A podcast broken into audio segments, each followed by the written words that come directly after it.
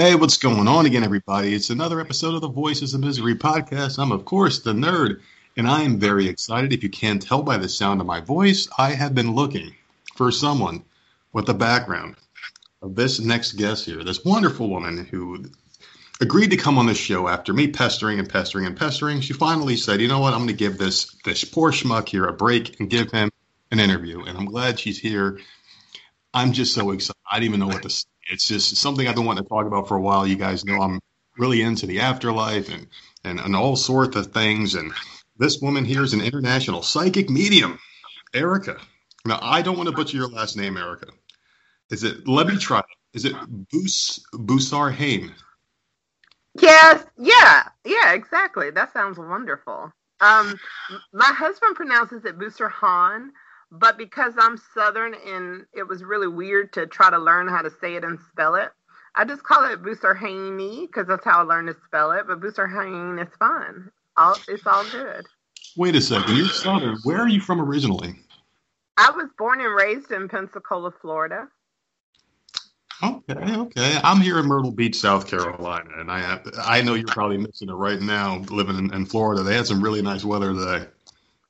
Yeah, it's it's really um in the place that I live in Pensacola, it's a really nice place to go to the beach. So even though uh, Skanska knocked our bridge out during the hurricane, um, it's still it's still beautiful down here. So we have really good weather. Uh, usually not any snow or super super cold. Um, it's mostly sunshine and nice beach weather.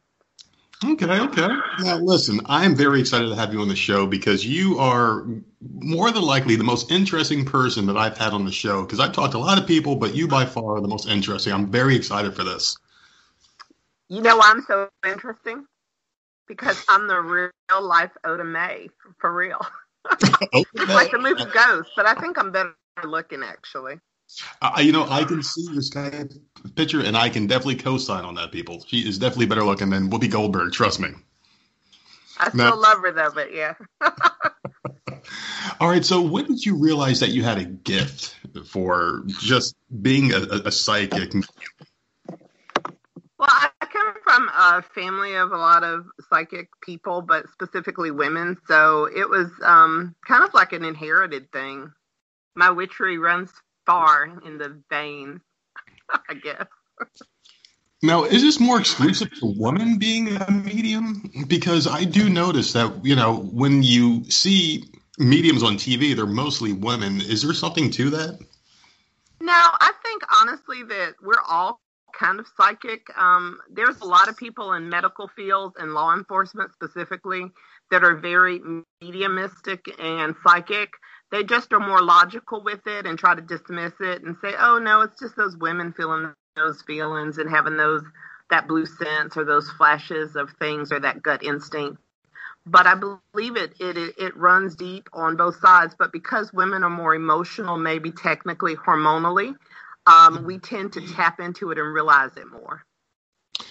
What is the secret to tapping into this? Is, is, it just having an open mind? Because you said everyone has the ability for this what is it that would keep someone from not maybe utilizing that ability? Well, it could be a lot of things that keep people from staying or coming out of the psychic closet. I think for most people, it's not of being crazy or being deemed a witch um, but sometimes it's just scary. You know, a lot of people have watched movies like The Exorcist and um, a lot of these other scary movies that they're like, I don't want none of none. Keep them spirits over there. And being that I'm African American, even in my community, you know, I, I, meet a lot of people like me, and they're like, "Girl, we ain't having nothing to do with that voodoo." And then I try to explain to them, you know, I was born this way, so are you um, it's not really voodoo. It's not anything negative. It's just innate. And so, what to answer your question, I think you know, most people have to learn to open up, and when they see things, they have to acknowledge it. And you can kind of exercise through meditation and other things to kind of train your brain to recognize it more. But everybody dreams, and being psychic in a way is just like having a dream. Um, you still get flashes of information in the dream. We just learn to harness it and make sense into the reality to get information what are some misconceptions when it comes to people being psychic. You would think that like you could see into the future, you can you know pick the winning lottery tickets, you'd be able to tell who's going to win the Super Bowl this year, stuff like that. Or like, what are some? Uh, yeah, there's that whole Randi thing. You know, like if you're psychic, and you know why can't it? Why is it pseudoscience per se? Um, I think like I have won lottery before, so I, you know I always start out there. I've won lottery, so I'm psychic and I've won the lottery. Um, I can't read people's minds um, because I think that that um, invades their personal spiritual space. Um, we're all guarded, protected energies, and so it would not be in the highest good for me be, to be able to read your mind um, because it invades your personal space. And so we have this fine line um, discernment that we walk through, intuitives. So that's one of the reasons. one of the other misconceptions is that psychic ability has to do with some type of religion or some kind of ritual type of things. Um, there are just so many, you know, that we tell the mm-hmm. future. We're fortune tellers. Not everybody does that, but there are some people that do well at predictions or precognitive. Um, I just primarily am more of a psychic medium with the dead people. Um, I don't do predictions as much. Um, I do precognitive, but everybody has what I would call the clairs at some degree. The clairsentient, well, to see, to hear, to feel, to smell, to taste. Um, all of those are our senses. We just supersize them when we're psychic and we learn how to use them better. Okay. Now you started this. Now you, you said it was kind of like passed down. It's a generational thing. It's through your family. Like you come from a long line of, of mediums. How old were you when you figured out that this was something that you could do yourself? How I, how did you figure that out? Well, you know, I have different stories. Um, you know, I, I kind of recalled in kindergarten sitting next to this girl named, um, I believe her name was Christina or something like that. And I was trying to find out why she was so sad. And so she told me some things that, you know, I didn't understand at the time, but for I just intuitively knew something was wrong with her. And then I flashed back to um, when Dr. Spence died, my mom's boss. Um, he was a dentist.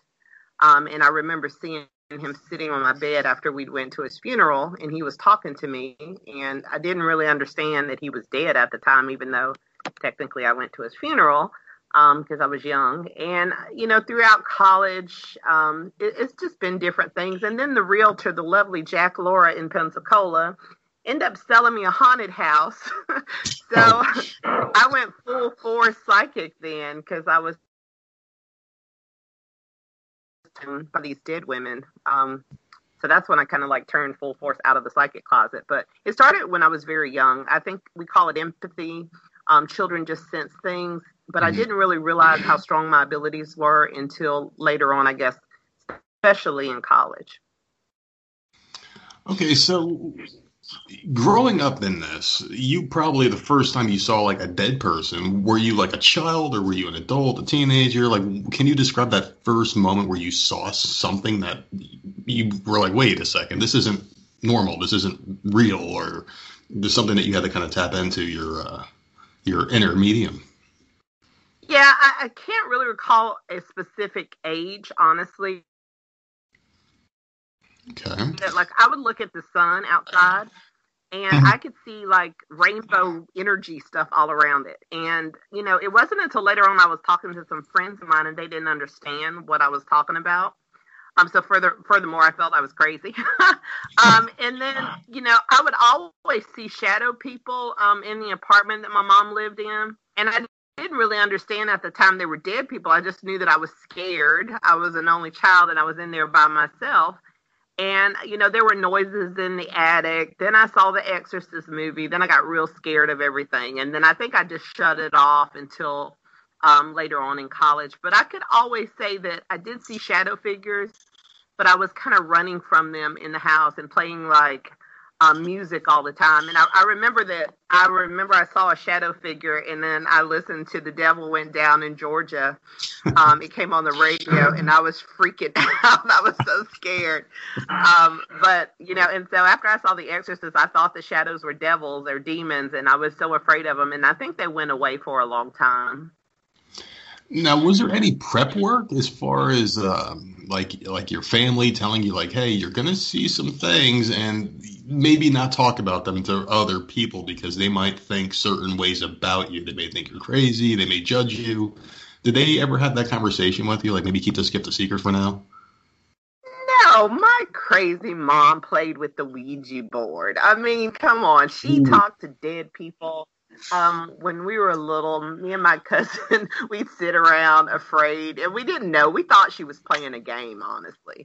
Um, and it wasn't until like I went to high school, I found all these books that my mom had. Um, you know, it, it was more about like meditation and how to talk to dead people. And I guess she was doing her own research, um, trying to do her own thing on the slide. And we didn't really know that that's what she was doing when she was talking to the Ouija board and she had divination stuff. And I threw, I, I remember I watched the movie Witchcraft.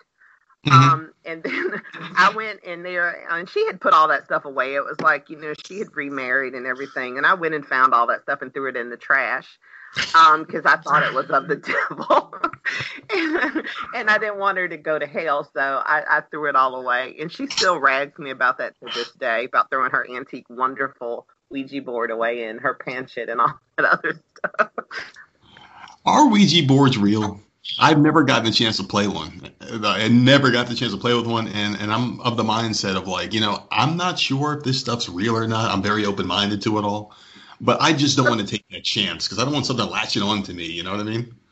Okay, so this is the thing with Ouija boards, and and I laugh about it because you know, um, being a medium, a Ouija board is no different from tarot. A Ouija board is no different from a crystal ball. A Ouija board is no different from a pendulum. It is still a divination tool. So if you're using it to connect to a spirit, um, the Ouija board is no worse or no better than the tarot. It's the same concept.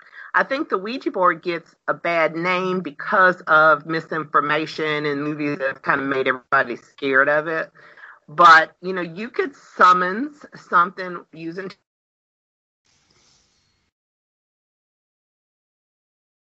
they know how to open it and close it and they know how to cleanse their cards and stuff but it's pretty much the same thing. I mean i do seances without a ouija board but you can do a seance with the ouija board too. Um, you know it's it's i can connect with spirits um, with tarot. I can connect with spirits like i did the other day in my living room um, by throwing stones on the floor. It, it's it's just all whatever you want to use it as a divination. The danger is real, yes. Um, knowing what you're doing is very important. Being in a good state of mind, a good location, um, not just calling out to anything and everything. You know, there are there are guidelines, but yeah, the re- the Ouija board in the fact that we know it could be negative or positive is real. Okay, that's now. I it makes me even more afraid seriously to buy one because I was looking on eBay and I saw one the other day. And I'm like, nah, I'm not going to do it because I just don't want to take that chance. It's just that whole skepticism thing about it. You know, like I just I, I just don't want something to attach itself to me. Since you're on the show, I I, I do have a, a question for you because I'm a big fan of horror movies, right? Uh huh. I want to ask you: Are there any horror movies that kind of got it right as far as the afterlife goes? Because there's so many out there that show what the afterlife is are there any of them out there that are like that, like you as a medium that can speak to dead people, I can see dead people? Are there any that are just like, all right, that one did it, or that one, you know, is pretty legit? Let me think. Um, yeah, that's a good question, but I don't think I'll be able to answer that because I can't think of a horror movie like right now that would like mm-hmm. legitimately be. But I will tell you, Ghost. Um, the ending of Ghost is very kind of true, you know, in some capacity. Um, I, I, think that I have seen movies that deal with demons and you know all of that stuff. Sometimes that can be blown out of proportion. Not that they don't exist, but when I get calls from people all around the world about you know three scratches at 3 a.m., um, dead time, and all this other nonsense, um, a lot of times what I'll do is remote view the home and see if there's anything there from my location in Pensacola and a lot of times it's really nothing there it's it's it's either uh, attention seeking behavior a lot of that or if it's just a misunderstanding it could be somebody else deceased but um, i wanted to um, also mention something that might be interesting to you about the ouija board Mm-hmm. We did an investigation here in Pensacola. We didn't use a Ouija board, but we still got a negative spirit, and we were using ghost hunting equipment. So that mm-hmm. is also kind of like a Ouija board that a lot of people use. So I just wanted to throw that out there too. That you know sometimes people think the Ouija board is so bad, but if you're using ghost hunting equipment, I mean you're on the same page literally. What's that? Now, what's these three scratches at 3 a.m.? Because, because like that, I've never heard of that. What is it? Well, well, it's it's something like um, I know Paranormal State when it was on television. You know, they did a dead time thing. Was 3 a.m. in the morning, and so the belief system is that it is the time that the the veil is thin, but um, comes through, but the other world can come through at any time. But it's mm-hmm. when a, because a lot of people saw that, um, and it has something to do with Christ and when he um, was killed and resurrected, I believe, also. But um, it it has been like a time where when people call, they seem to want to stamp. Everything happens at 3 a.m. Like that's what it's like. It's almost become like a thing. Well, it happened to me at three something in the morning, and I'm thinking, really? you know, I'm a skeptic. Oh my God, I'm terrible. Um, and so I will like be like, mm, I'm not feeling it. Do you have a cat? Yeah, uh, it was probably your cat. Because I am. I'm I'm a terrible skeptic. Well, that's a good thing because some people out there are just trying to sell fear. And you see a lot of that now in politics and just the world in general. And some people will, will prey on people's gullibility in order to, to sell them a product. And it's good that you're being like, hey, you know what? It's probably your cat. It's probably not a ghost. Because that's honesty. And I think people appreciate that when you come to them and tell them, like, no, it's probably nothing. So I, I, I think that's really cool. And, and it just proves that you're legit with everything, you know? And, it's, it's, it's just really cool that, that you would tell someone that because there's so many people out there just trying to just screw with people basically. Well, I see it happen a lot of times with families and children. I mean, children, my background is psychology, my background is child care facilities, um, and then I went into um, full time psychic medium. So there are times when, when parents will call me because their child is being um, bothered by something, you know, and a lot of times I'm able to help. But then there are times when the family has created a delusional fear in this child because, you know, it, it's almost like it's programmed in them. So I have to say to that mom, look, there's nothing going on in the house. Um, you need to stop enabling this behavior because this is this is either attention seeking or this is something that needs to be seen by a psychologist. But I'm the real talk that's going to tell you that, where other people would probably say, hey, send me $500 and let me roll it on your back and cure it. Um, mm-hmm. I'm just not down with that. Now, let me ask you this because we did mention cats briefly earlier, like, oh, it's probably your cat. Is there any truth to animals seeing things and like babies that'll just stare off into a corner of the room and reach out for things that you can see as an adult? Is there any truth to that? Because my dogs will like stare at like a corner of a ceiling. I'm like, what the heck are they looking at? And they freak me out. Yes, animals are so intuitive. Um, and don't even just think fish. Like every, every sense. Um, fish, mm. snakes, dogs, cats. Um, I think cats though seem to be a little bit more intuitive, where I feel dogs are more guardians. Um, but cats sense like bad spirits better, I, I believe, from my personal opinion. And also dogs sense them too, but they're more of a protector. Cats be like, "Oh, I see it." You know, they might flee, but they ain't gonna try to save you. they don't give a shit. yeah, they don't care. They see it and they just say, "Hey, you're on your own,", own basically. All right, now I got to ask you the million dollar question here, because I know everyone out there is wondering, like, when's he going to ask this question? What happens when we die? Okay, that's a good question. So, um, I deal with a lot of traumatic death sometimes, and um, the belief that I I have and that I have had with loved ones is that when when you die, like say you're laying in a hospital bed, um, and you're suffering from cancer, let's just say, your your physical body is there, okay, but you're able to what I would call astral travel. This is even while you're living. You're able to astral travel to like say maybe your daughter in in Canada or your daughter in California, and you're able to say something to them like call or you know have a sense of peace or warmth or you know it's just the overall feeling that hey dad is laying in this bed but uh, he's here with me right now. So you're able to astral travel to loved ones. You're able to communicate with them through dream state um, and also uh, you know right there present with them. You're able to go back in your body and lay technically spirit back in that bed when you die, um, you're above looking down at the room, and that's why a lot of people can show you um, in out of body experiences, kind of like what they saw, um, and see their body laying in in the bed because they're technically their spirit is not in that body.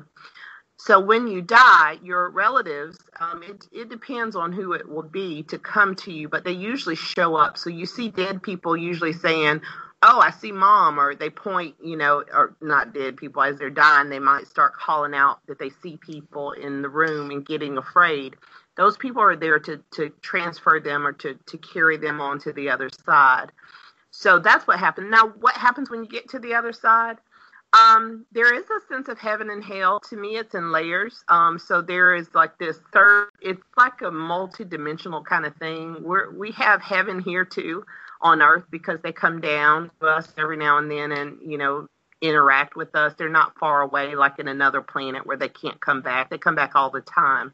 Mm-hmm. Um, and I want to also mention, too, like in suicides, because I deal with a lot of traumatic deaths like car accidents, suicides, and family members are always concerned did that family member suffer? And so, again, the same thing that physical body is there but that spiritual body goes out of body, just like um, fight or flight. Um, prior to that trauma, the family members kind of come get you, and that's why I say ghost is kind of on the money as far as the dead scene, where there's that physical body and the guy's coming out. Um, of the physical body and walking around and looking at his body standing or, or laying there on the ground. Now, when the bad people carry him away, that's kind of different, but um, it is is it is a very realistic view of how death is from what I've been shown and told. Now, I've used that analogy quite a few times on the show where I talked about ghosts, and that's how I've always wanted the afterlife because I don't know what to believe yet. And if I did have a perfect vision of what the afterlife would be, that would be it. Now, this is a question I, I I hope you can answer this one for me. Because as someone who can see and talk to dead people, you would imagine that spirits get very lonely because a lot of people can't see them. Like I think about the movie Ghost and the part where Patrick Swayze's trying to talk to people on the streets and no one can see them. They're walking through them, they're walking around them, and no one can see them you being someone that can see and talk to spirits, have you ever found that like they're like, oh my god, someone to talk to, they just talk your head off and just don't like leave you alone, or like are they around you right now? Are you're doing this? Hell yeah. Well, not right now, but they're like I can I can go to Walmart. Yeah. Or Dairy Queen. I mean, any place I go, I'm going to be interacting with something dead because your your your family or your friends will be around you like I see that I'm a light in darkness.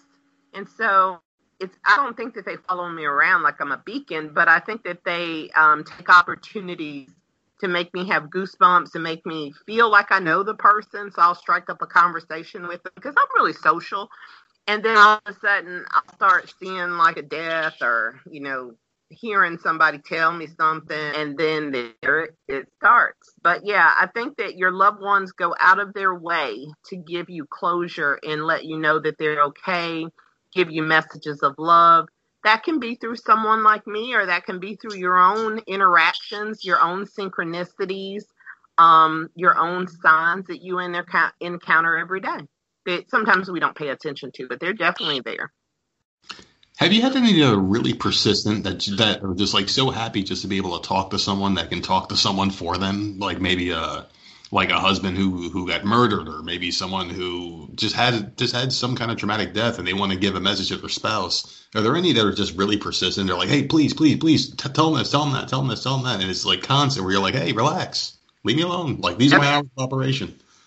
yeah, so I have a I have a lot of people that I know on Facebook so there was this one girl, she had posted something about um, this guy, rest in peace.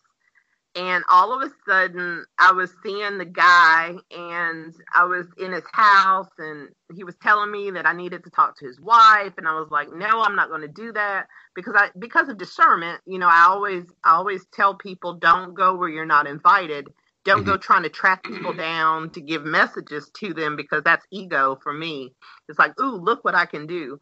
Um, and so he persisted. Yes, he did. He was a firefighter too, so I, I kind of listened a little bit more to him and I reached out to his wife on Facebook and just, you know, basically sent her a message and I told that that co- in common friend cuz me and this lady were not friends.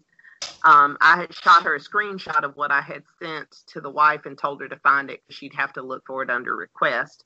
And so later on, um, you know, I helped her a lot. And so there are times that, yeah, they'll go out of their way um, to get messages to me or other mediums, and sometimes we'll deliver them, sometimes we don't. Um, I remember I was in Walmart one day, and there was a guy standing next to me, um, and I was buying some fishing gear because I was going to take my boys out fishing. And every time I go someplace, it's like my husband, my two boys will say, "Oh my God, mom, not now, not now," because it happens so much. I mean, it's like go to a restaurant and make the waitress cry because I see her dead grandmother behind her. It's just crazy. Mm-hmm. Um, but this particular guy had he was um, he was he was with he, actually he was here from another state. I can't remember. I think New Jersey.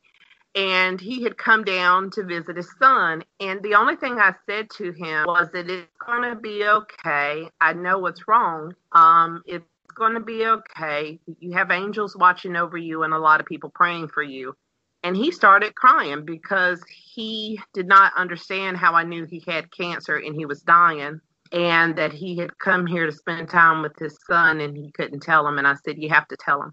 And so it was just one of those moments that changed me. I mean it's it's just like I don't know, it's just those moments that I guess spirits kind of send me a nudge to kind of say something to help someone um, or send the message to them and um, you know, I don't know if he's dead now, but I know that I encouraged him to tell his son so that his son could spend the rest of, you know, the time that he had known and not knowing and be surprised. Because I've talked to people on the other side that didn't know that their family was sick.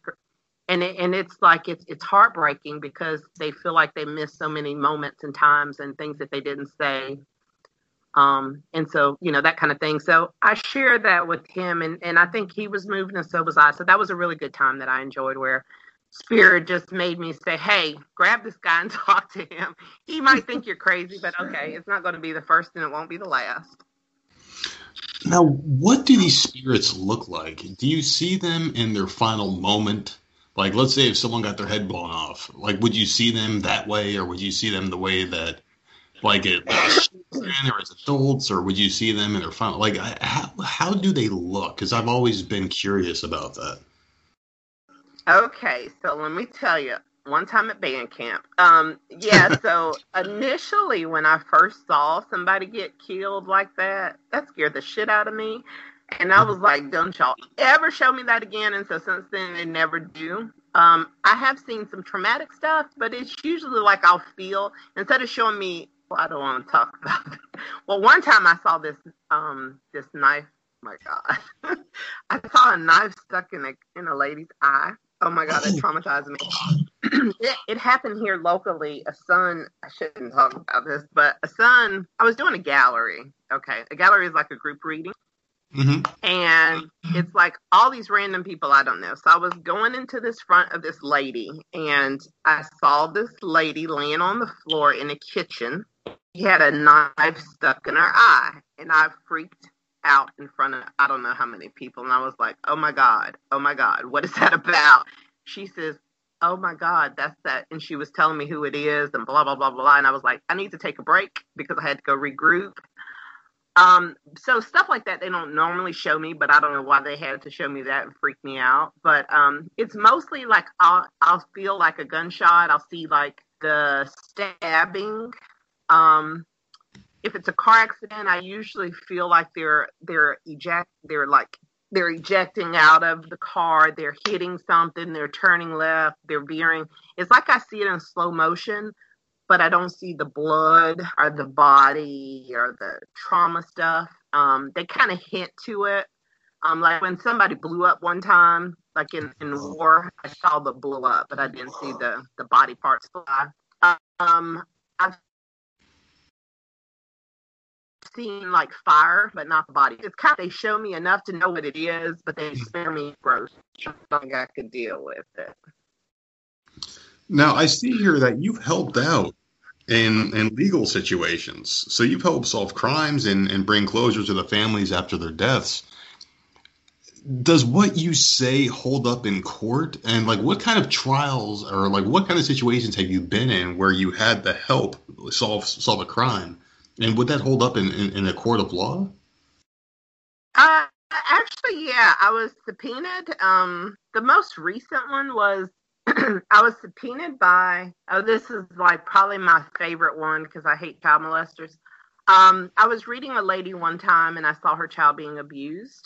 Um, and so I had the lady um, let me talk to the child and it was true. And we went to the sheriff department. Um, I was subpoenaed as a psychic.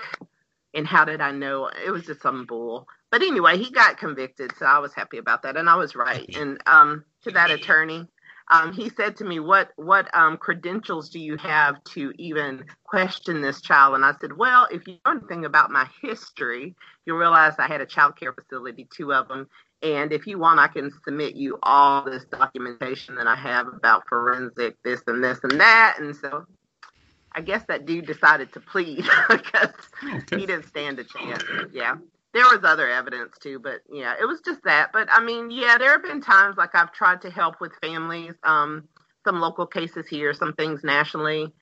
Um, Samira Watkins was probably, I think, one of the the most painful cases that I did. They did do a documentary or several documentaries on her, and I think one of them featured me um, or two of them featured me as a psychic. They told her she was pregnant, that she was going to die, and all this other stuff, and and somewhat helped find her body. But mm-hmm. they kind of played me as the Miss Cleo from the islands, which was nothing oh. like me. Told said I was said I was a tarot reader. It was just a whole bunch of craziness, but yeah. Oh, Miss. That's how they do uh, psychics, I guess, on television. They make us become Miss Cleo from the island. Honey child, you better leave that boy alone, you know. Two ninety nine per minute. Get your parents' permission. exactly. Oh goodness. No, no. I want to ask you about astral projection because I do believe that there's a lot of truth to that. Because sometimes if you have a like a really crazy dream where you're talking to someone they haven't talked to in forever, and there's other situations too where like you're falling off a roof or something and you wake up and your body like jerks or jolts or whatever. I really do feel like dreams are where they would happen and that's the only time where your mind is free to just kind of roam or go wherever you want to go. And it, it, it just roams freely and I think that's kind of untapped potential. Is there any way that you can like teach someone to do that at will? Or is that something that just happens in your subconscious when you're sleeping? There's some really good free um, YouTube videos that um, that I've used, you know, just to kind of like do it too. But I liked Victoria um, Hip. I think it's HipTalk.com. Um, she has a astral travel hypnosis that I really liked because she laid you in a bed and she made all your limbs turn to steel and she spun you out of your navel up into the air and then she worked you to a Say that one more time. That doesn't sound pleasant. Oh, it, it was cool because you literally could feel your soul or uh, I guess your spirit body kind of spin out of your navel. And the whole concept of the navel was to remember that you were still attached to the body. And mm. so you could come back at any time. Um, it, it was like your etherical cord coming out of your navel. So it was really cool. Um, but yeah, I wanted to ask you too, because like since you've been talking, I was just curious about this. Like, do you live in a two a two story location? No, ma'am. Here in South Carolina, the location I'm in now is like a really um, flood heavy place. So they don't give us basements. They don't give us a, a, an upstairs, downstairs. It's just one floor. So one floor. Okay, mm-hmm. that's cool. Are you in a, a location like with tan floors or like wood or anything like that? All right, you're starting to freak like me out right now. You're you starting are. to freak me out a little bit. I am. I, I am. I was seeing like this white. okay, let me finish. Cool. So I was like, I was like, when you were talking, like I do this sometimes. It's crazy. I don't know if you got a blue shirt on too. That'd be cool. Um, I was like seeing this white table, like plastic. I don't know why. And then I was seeing them tan, like some tan floors. So do you have any of that in your room? I do have tan floors. Yes. But not the white table. No, no, well, not not in this room. No, like not the room that I'm in. Okay. No, but it's plastic. Okay. Okay. All right. All right. I'll I'll see if I I tune out again on you. I just started to tune out on people and seeing stuff. oh, you don't want to get in this head. Trust me. There's a lot of crazy things that go on in here. Oh, now let me ask you about about bad spirits.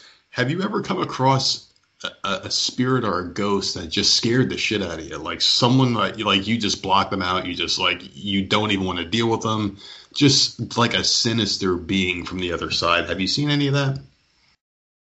Oh gosh, yeah. We had a we did this episode we called Curse Cliffs. Um and we're going to release it soon again, but we went to this place in Pensacola called the Bay Bluffs in the uh it's like Bay Bluffs. And so it's it's a place where a lot of people back in the day used to go and just walk around and kind of park and do things. it was also a cruise site um, back in the day, and everybody went there to the chimney. It's famous. Um, and so people would often do things like go and rob people. So there was a lot of, you know, there was a lot of sinister stuff going on there. People would go and try to take advantage of, you know, people that were trying to meet people. Um, one person was murdered. Um, he was murdered. He was a gay male. He was murdered by two guys that tried to rob him. There was several deaths on the train tracks because there are train tracks near it. Um, with suicides, there was a guy who got shot in the head by a cousin. It was some kind of love triangle thing going on. Um, there's like so many deaths that have occurred at this location. So our crazy paranormal team, Second Sight Paranormal, um, decided to go out there and I kept seeing shadows and I was telling them we got to get out of here. Black girl got to go. So one of my friends, Richard, who's on the team, who is like the daredevil, I'll go. Don't worry about it. Let me. I'm not scared. Well, he got scratched. He got almost pulled in a in a in a big old like hole where he was walking. And I told him to stop. That that guy's trying to make you fall. And he kept walking in the dark. And there's this big pit he almost fell into. Um, his hat jumped like I'm gonna say at least three inches at a table. Mm. I mean, on a on a. I mean, one of my girls' house flooded that night. Another girl lost her keys. My car wouldn't start the next day. It was so much stuff that happened. I got scratched literally when I was taking a bath. Um, it, it was just some crazy stuff. So we all had to do what we would say a lot of cleansing to get rid of it. And I still blame Richard because he was the one who started, uh, you know, like trying to antagonize spirit. So in that lesson, I would just say, as you interact with the spirit world, know that there is bad and good, and make sure you don't try to engage in it. Or um, you see people on television like, if you're there, show your presence. Don't do that stuff. Don't do that. it is real, very real. Now, how do you help someone, and is it possible to help someone cross over? How do you get rid of a spirit? Do you just give them their final wish? Is there is there anything that gets rid of them that just helps them go and move on? Okay, I, am so glad you asked me that question because I, I hear of these mediums all the time talking about I'm going to go in your house and rid you of that spirit, or you know, like we're Ghostbusters, we're going to get rid of. First of all, we have free will, so do spirits. You you're not going to be able to get rid of a spirit um, unless it wants to go. Um, so when people go in there and like, you know, talking about they're going to cleanse the house like poltergeist, that's a fallacy. Um, what what a medium can do is either remote view the location and see if there's anything there, and see if they can talk with that spirit and see why the spirit is. Um, a lot of times you'll go into a place and it has residual energy, so you're not going to necessarily get rid of it um, what you're going to do is teach that family and that spirit to coexist and ask that they will. Um, and sometimes they will go because they don't need to be there anymore. Um, and that's the case when you say they've cleansed the house. That spirit is is had they have made peace with the spirit, not offered them anything um, primarily, but just kind of acknowledge them, talk with them, ask them to go, and explained, you know, why they need to go, et cetera, et cetera. Um, and then if not, they ask them to coexist. But yeah, I mean, spirits have free will, so they it's not like, hey, I'm going in there and I'm going to clean house. That it, that's that's the biggest fallacy ever. What about when spirits die? Are they tied to that location where they died or that place that they died? Like, if I died in my house, am I stuck there in my afterlife or can I roam freely like Patrick Swayze did? My grandfather was flying over uh, in Ireland when he was in the hospital bed. I was flying with him because he could show me it visually. No, you're not stuck there. If you want to be there because you want to haunt the house because you lost your house, like that lady did in Milton, and she wanted to haunt the house because uh, she lost it. Yeah, she was there and she haunted the house, and she's probably still there haunting the house. But usually, you have no stake in the environment that you're in. You have no stake in the grave that you're buried in. What you're going to want to do is you're going to want to go to heaven, um, or, or paradise, or however you want to call it you're going to want to go there because it's freaking awesome. You're not going to want to stay in a specific location. Now, you might come back to your your family home, especially when your loved ones miss you, um, or you might have a child that's going through something and you feel like you need to go in and give them words of comfort or feelings of comfort. It's like goosebumps. Everybody says that. Or you might send signs to them like red birds, cardinals, um, bluebirds, butterflies um, all kind of things. Um, but they they're not. You would not be stuck at that location, no, unless you chose to be. Now, what about like how do these ghosts like live? I mean, well, not live. Obviously, they're dead. But um, do they feel like hunger? Do they feel emotion? Do they need sleep? Or are they just constantly on the prowl? What happens to them? Like, do okay, they water? okay, so I know that I am fortunate that I have had some spirits. Um, but one specifically by the name of Chase, um, who recently helped me with a young lady who was having an issue here. Um, he showed up and told me some wonderful things about her to help her, um, maybe saved her life. But um, he chooses to be around and help. So you have a lot of spirits that are walking among us, kind of like his guardian angels per se. Mm-hmm. Um, they choose to do that. So that's kind of like the job per se that they're doing that. Um, there are others that are not here on this plane of earth. They're in, in heaven. And I believe heaven has a similar, it's kind of a similar world like the world that we live in now. They have all the things even better that we have. Um, so it's almost like they're just in another, they're in a, a, a different dimension. And that dimension starts on earth and goes up, up, up. But they're living their best life just like we're living our best life here. Um, and they have all the things that we have here, but uh, supersized. They have emotion. Um, as far as food and all that other stuff, I've never heard them tell me they're eating food, so I can't really validate that but I know that they've listened. They listen to music because they have sent me songs, and some of the songs I've never heard before. Um, I know that they do things um, because they've shown me to tell other family members that they're dancing, that they're eating, they're cooking. Uh, yeah, so I guess yeah, because one was showing me they were, um, which was something that they did here on Earth. Um, so yeah, I think they're living a dimensional life um, similar to us, just a higher vibration. And so that's one of the things too, um, just to mention as far as clearing a space.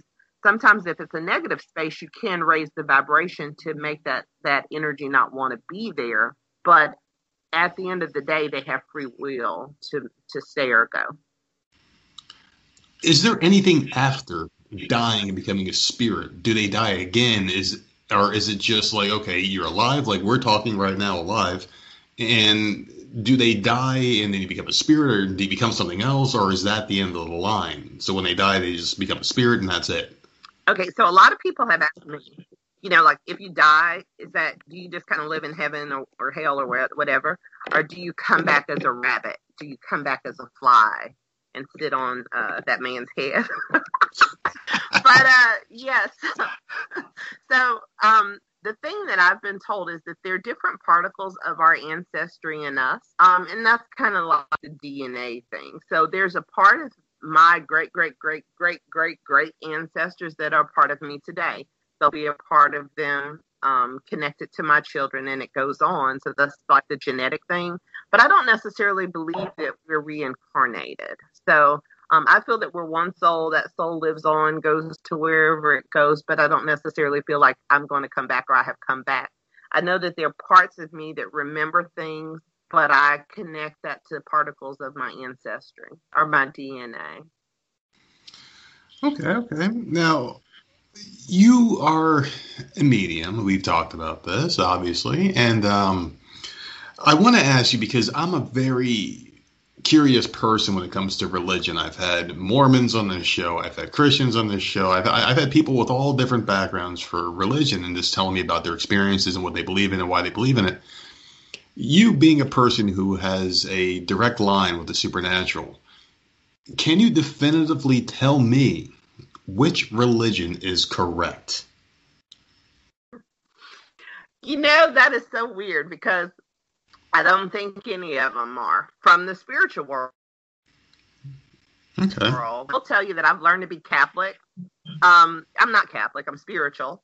Um, I've learned to be Catholic because Catholics that have come back, they'll show me a rosary, they'll show me, um, you know, how to make the sign of the cross um, to let their family know that they're okay.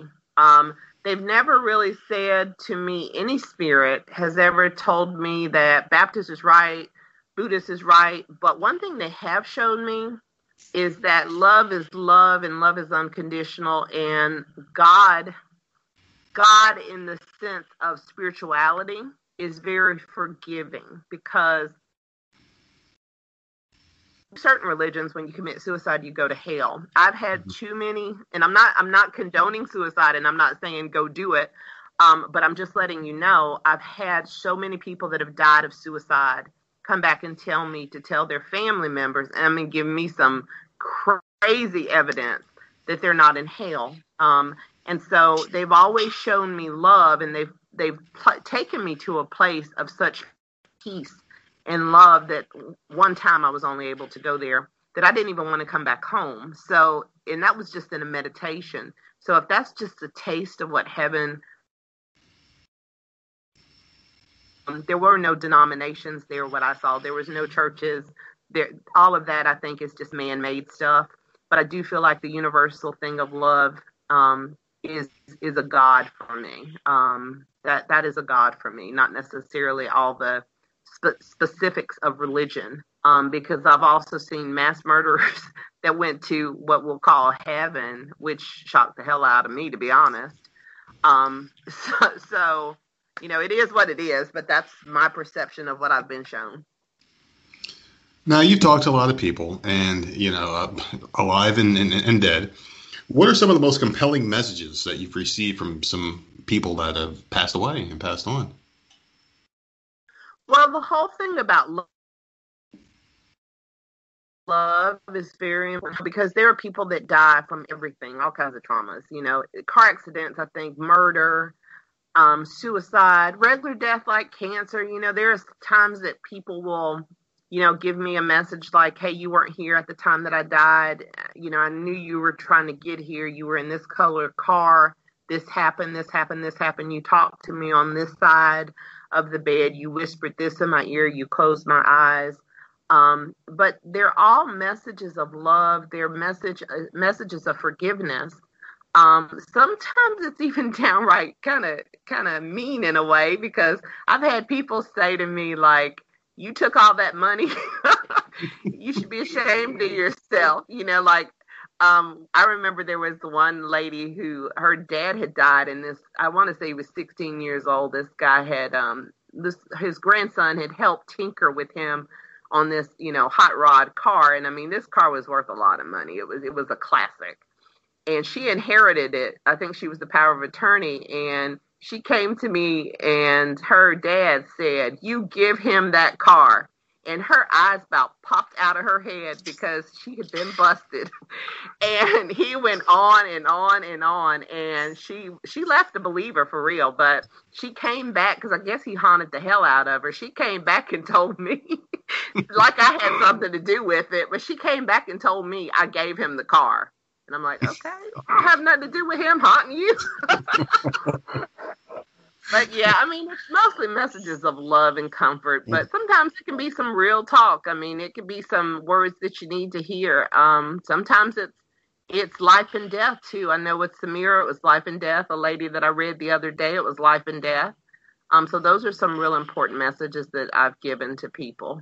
Life and death, like leave this person alone because he's homicidal, he's going to kill you, and he is homicidal and kills you. There are other times that you know maybe you're in a you're in, in an abusive relationship where you've had threats, and a spirit will come and say, "Hey, this guy's serious. You need to let this person go." Hmm. That's crazy. I I love it. This is I am so fanboying out right now because I love this conversation. I just love talking about this kind of stuff and having an expert on the show. It, it, it's just really cool for me. I just want you to know that.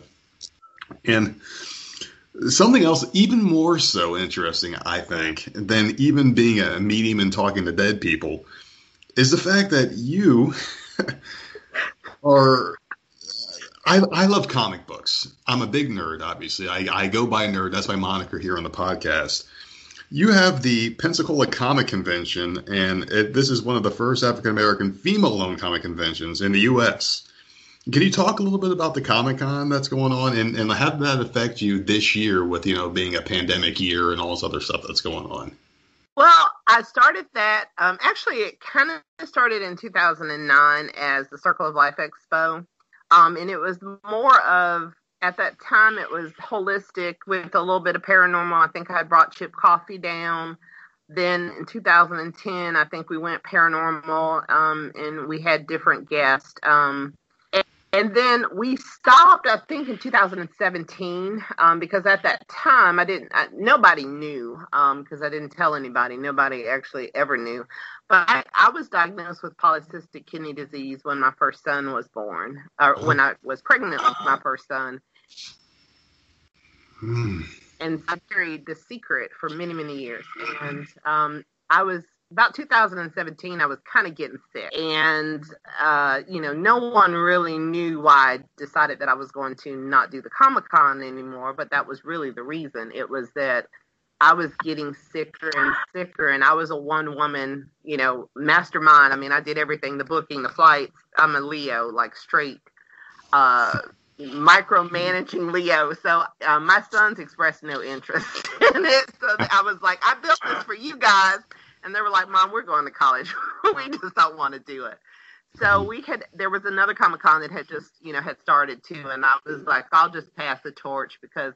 You know, I knew my health was about to get worse, and so that did eventually happen. Um, 2019, I got a kidney transplant, um, and so the guy who is in me now, um, his his organ that is in me, he visits a lot, and he um, is very helpful. So now I joke that not only do I talk to dead people, but I literally have a piece of a dead person inside of me that maybe is helping me a lot better.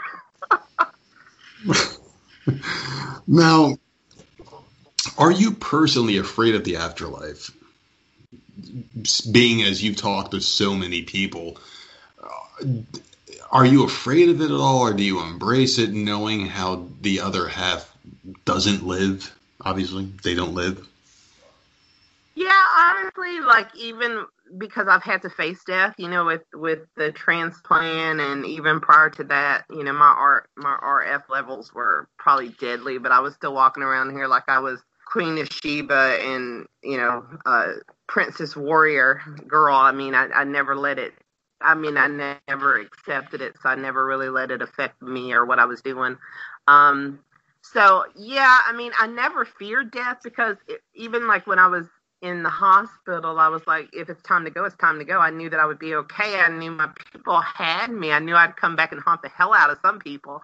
Um, it, but it's I think as a medium, you know, when you're when you touch the spirit world so much, you don't fear death. My only worry was making sure that you know um, my children, because I already told them if I come back, you know, I'm gonna I'm gonna haunt the hell out of y'all, and I'm gonna make sure.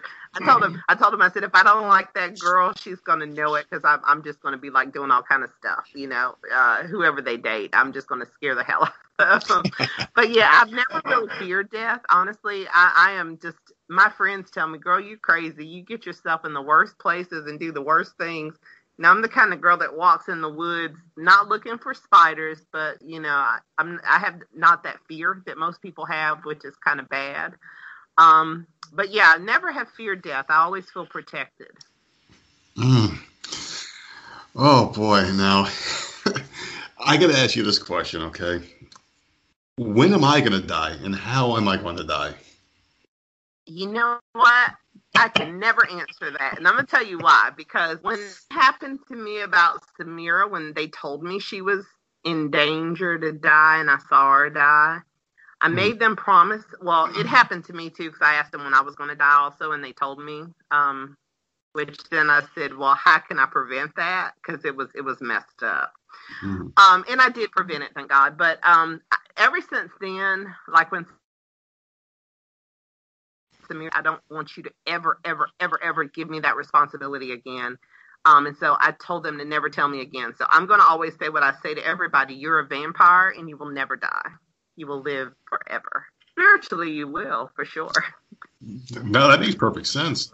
Now, as as, as far as being someone who can see the future and, and and just kind of like talk to people that can tell you things that other people don't that, that aren't privy to that kind of information, how do you handle that responsibility that you may know something's coming, but you you can't intervene? Or do you intervene? Do you just let things happen, or do you intervene to kind of change the course of history with certain people's lives, even your own? Well, I, I think for me, it's not so much precognition set in stone. Um, a situation can be like, for instance, I met a lady recently, and um, at this hotel and I told her I said I see children around you, see you in a hospital working. Um, definitely don't do onco- o- oncology. I can't even say it right now. Oncology. I said mm-hmm. don't do oncology. Oncology. Um, she said, "Oh my God, yeah, you're right because I worked oncology, um, and I didn't like it." And I said, she's she's pre med. Um, I think she's about to finish. Actually, is what she told me. And I said, "Yeah, you're drawn to children more, but you." She said, "You're right. You're right." So I didn't change her. I just helped her understand what was right for her. Mm-hmm. She probably had an instinct already that that wasn't right, but maybe she could have second guessed it and been in a career that she would have hated. So I think with psychics, um, don't and I always tell people I have clients, I say, look, when someone tells you A, B, or C, use common sense. Again, I'm a skeptic, right? So use common sense. I mean, it's your life to live. If a person tells you don't go down the street because this could happen, I'm probably the person that's going to go down the street because again, I'm just the I'm I'm the ruler of my own world, my reality and destiny. And so don't be a slave to the psychic. Don't be mindless. I mean, it's for information for you to use in your highest good. It's only a roadmap. It's not like, I mean, you're still going to live your life. When the doctor told me it's best for me not to drink sodas, um, I still drank sodas. it is what it is. I mean, you, you're going to die one day. I mean, so hey, live the best life you can. Um, but I would just say in psychics, yeah, there there are some that are very precognitive. They can predict things. Um, but a lot of times your guidance is not set in stone. It is a map, a roadmap for the journey. That's a great answer right there. And just bring it back to the psychic abilities. Why do you think some people think that psychic abilities are forbidden? Well, it goes to, for me, the biblical aspect. and I always use this analogy. So, if I would have wanted to give up sex, probably I could have been a nun. Um, you know, or if I wanted to preach in a church, I probably could have been a prophetic pastor, female pastor. Um, and if I would have prophesied then, it would have been okay. Okay. If I were a nun and I saw visions, I would be okay because that would be of God. But I'm not any of those things. I'm just a mother, um, you know, in Pensacola that sees things. Um, when we watch pastors on television, if they prophesy or they speak to God or God speaks through them, they're hailed as prophets or they're they're very um, like T.D. Jakes. I think he's a really good uh, pastor. Mm-hmm. He, you know, and and there are different pastors that are well known. Um, but when they speak on things, when they write sermons, come from God. But a lot of times they're prophetic. They're foretelling things. Um, they probably could do readings as well. But I think the way that we're controlled by the masses is that we, the the clergy, are the divinity. We show you and guide you of how to live um, you don't have it in your capacity to make the right decisions. So you have to look at these books, these religions to follow, and that we're going to police you to make sure that you stay within those guidelines. What I tell people is that divinity is within. You can tap into the same source they tap into to give them answers. Um, you just don't have to be a, a slave to the dogma. I mean, there are many ways to get there, many lifetimes. I mean, there's just a lot religion, and I find that a little bit of closure and comfort and understanding in each path. So I don't think that that any of the paths are wrong because they're going to teach you something, whether you like it or not. It's still going to teach you something, and you have to be open to understand and find the commonality in all of them because there is definitely a commonality. Are there any best practices that you can tell our listeners here that can help them unharness their intuition and just basically open up their minds and, and, and see things? Maybe talk to these people that passed away in their family bloodline themselves without having to contact a medium. Are there any like exercises that you would recommend for people to, to try on their own? Uh, yeah, I mean, to really get into a a, what I would call a meditative state. Um, some people do yoga, you know. Um, I would say get you some lavender if you can tolerate that smell. Put it around you, infuse it in a room. Um, have a purpose of meditation. Either write a list or do a prayer. Um, a lot of times, my prayer would be, you know, whoever I'm trying to connect with and the information in my highest good. It'd be a prayer to be guided. It'd protected. Um, you know, some people uh, do visualization about the white light and all that other stuff. I just talk to ancestry and, and God and whoever and say, look, you know, just keep me protected as I go here and do this. And um, also say, um, definitely learn about the chakras in the sense that they're just energy centers um, correlating to your hearing, your taste, your smell, your touch, your knowing. Learn to open those, enhance them, focus on them breath work is important too because it helps you to, I would say, get to the happy place where you're actually listening. Um, I recommend a progressive relaxation meditation because for people that have like a jumbled brain like mine, and you too, um, regular meditations don't work because you're thinking about like everything that you got to do. With progressive relaxation meditations, they're focusing on the muscles of the body and working you from the head to the toe so you can focus on the the flex or the release of those and it's easier to get in the the blue zone or the purple zone or whatever you zone into. Mostly me i'm purple or blue. Once you're there um, again you have an intent of what you want to do knowing that you're protected um, ask for protection have a purpose come out of it with information and then start looking for validations, looking for signs and acknowledging the signs. Pay attention to your dreams, write your dreams down because a lot of times dreaming to me is just like being dead. I mean, you're going to get information from your loved ones during dreams as well. Um, but the biggest thing is just to ask and know that you'll start subtly receiving things and don't be so logical minded like most people are and debunk everything that you see oh, that's a red bird. Oh, well, you know, I'm living in whatever, you know, up north. We have cardinals all over the place. Um, but that cardinal might have come just at a certain time when you were not feeling good.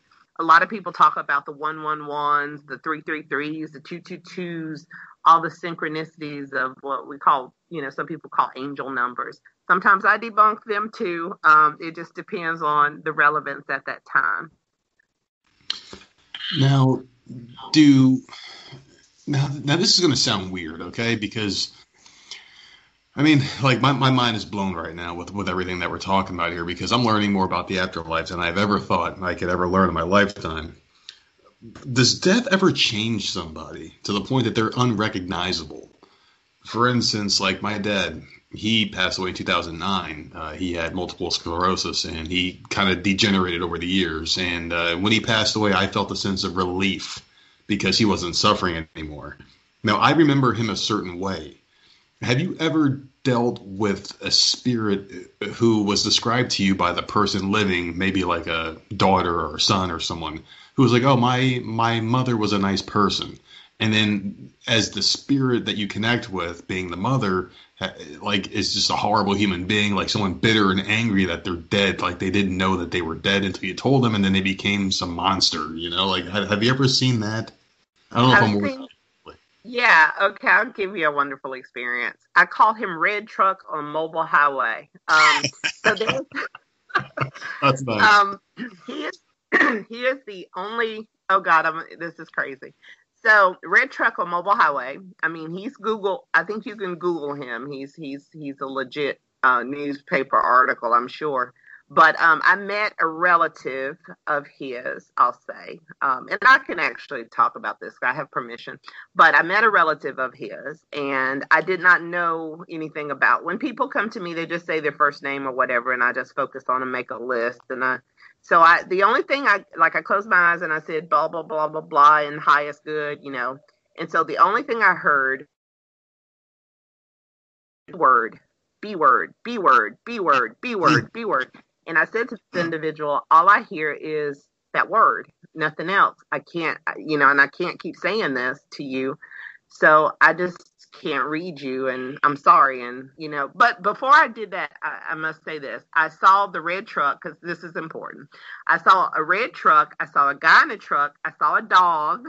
Okay. I saw a gun and I saw the man shoot the dog, and I saw the man shoot himself in the head. And then oh. I heard the beep, beep, beep, beep, and then that was it. And so I told the lady to leave, and um, so probably I don't even know how many years later. Um, I can't honestly tell you. I don't even know, but I just remember um a lady presented in front of me. Um, and I, I don't. I've read so many people. I don't remember people. She sat down and you know, again, I do the in the highest good prayer and blah blah blah, and saw a truck on Mobile Highway, and I said, "Oh my God, I saw red truck." Uh, exactly, I'm sure I said that exactly.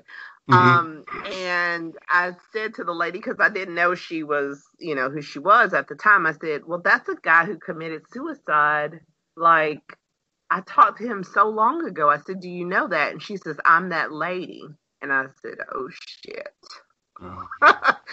um, and then I said, well, I mean, I don't know. I said, I'll try. And it was totally different. Oh my God. He was nice.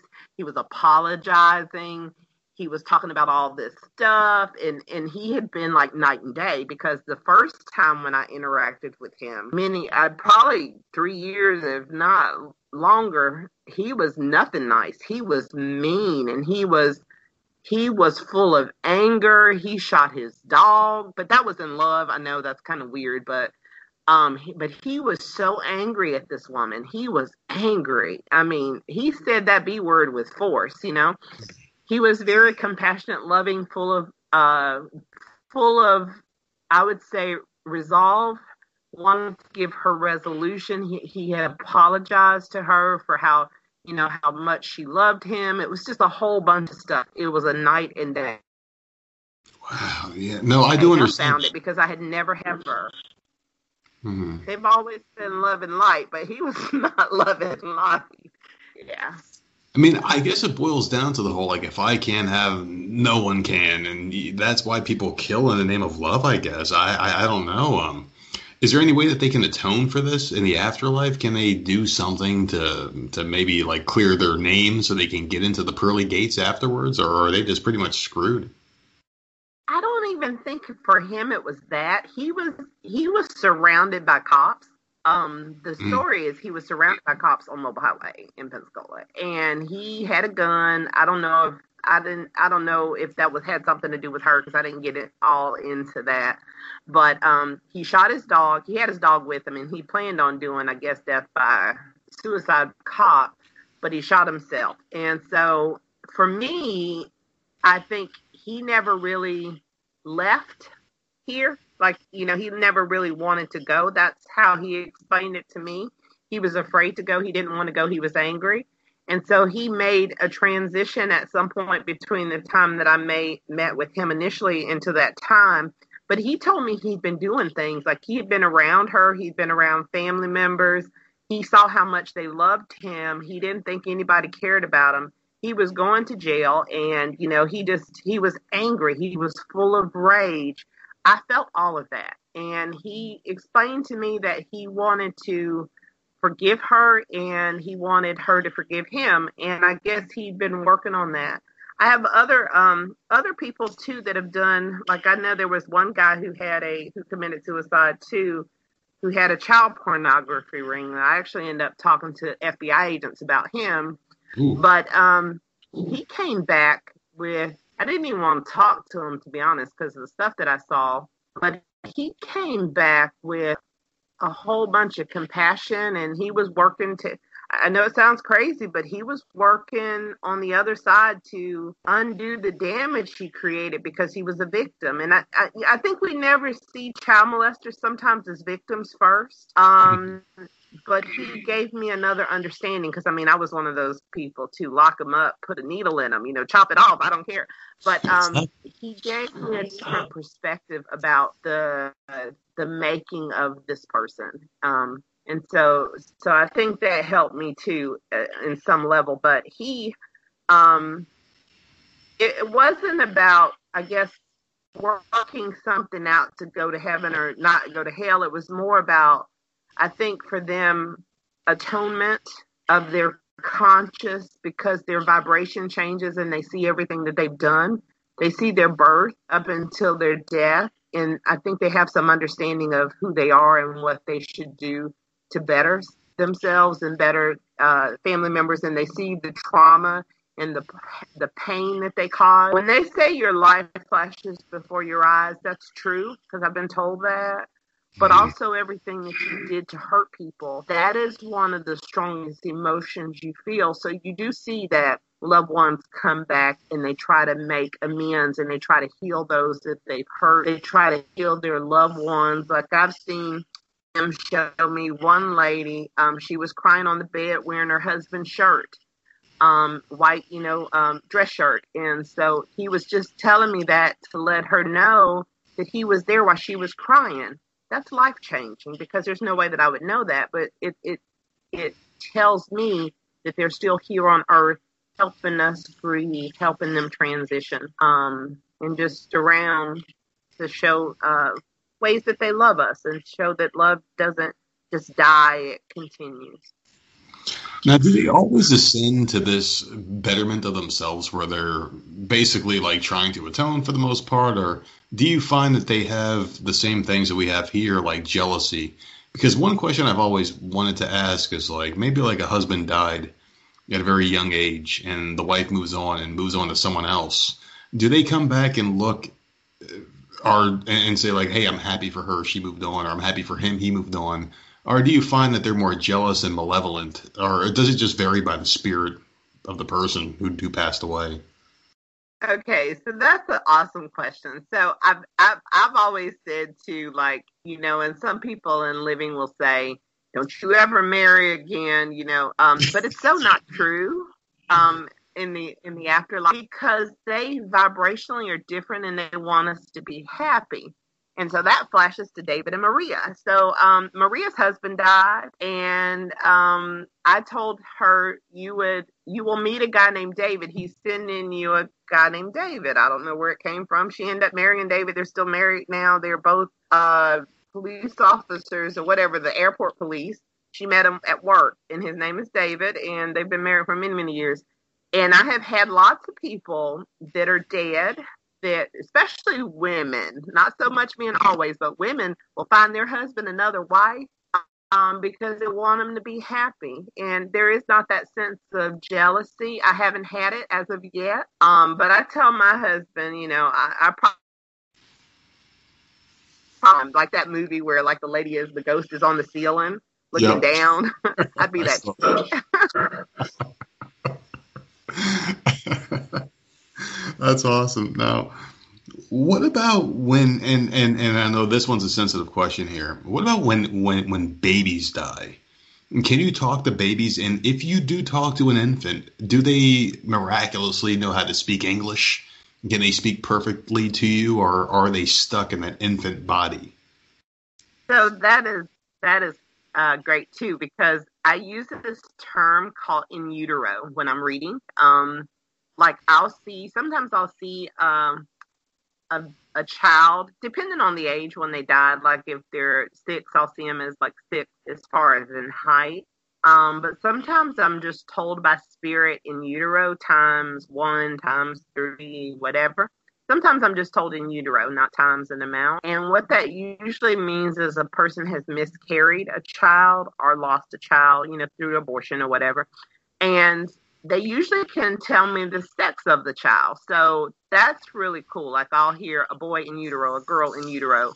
Um, and I'm able to tell the the mother that, and sometimes the dad too, because just recently I told the dad, "Hey, you have you know X amount of children in utero, one child actually, and he knew that. And it was very tearful for him because, you know, he knew about that child, but this was a long, long time ago. And he didn't know that that child was still connected to him spiritually. And I tell them they don't stay babies. That's a misconception too. Um, you're, you're looking at a young man, you know, he's tall as you. Basically, he had brown hair. He was a good looking guy.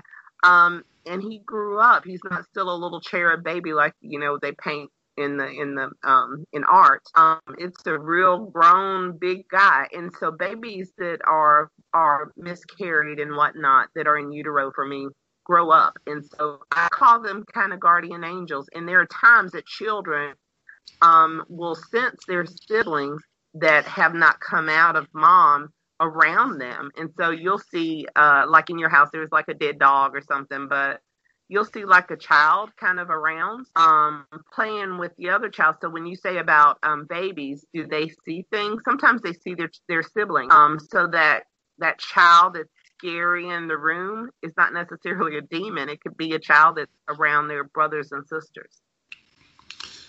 Here's one for you because I've wondered this one because I did mention my dad a little bit earlier, and I do have a daughter who has a disability um, just for people in general, uh, this might be something I think a lot of people are interested in hearing. If someone dies very sick, like let's say if they smoke their whole life, they have an oxygen tank, and they die, will they reappear as a spirit in good health, or will they have that oxygen tank? Will they have a disability still? Will they be a mute? Will they be blind? Will they be deaf the way they died? How do they come back as spirits? Do you get to choose? Like that's something that I think a lot of people would like to know to have some sort of peace or closure. Okay. Um, so you know how like sometimes we see in religion, like you'll see the guy walk up with the crutches in church and or you know, on the podcast and all of a sudden somebody will grab the forehead and says, You're you're healed, throw those crutches down. yep. Um that that's a reality, really but it's more like in heaven. Um, when I have had people that um, have had disorders where they can't see, they can't talk, or they can't walk, or they're in a wheelchair, they will acknowledge that.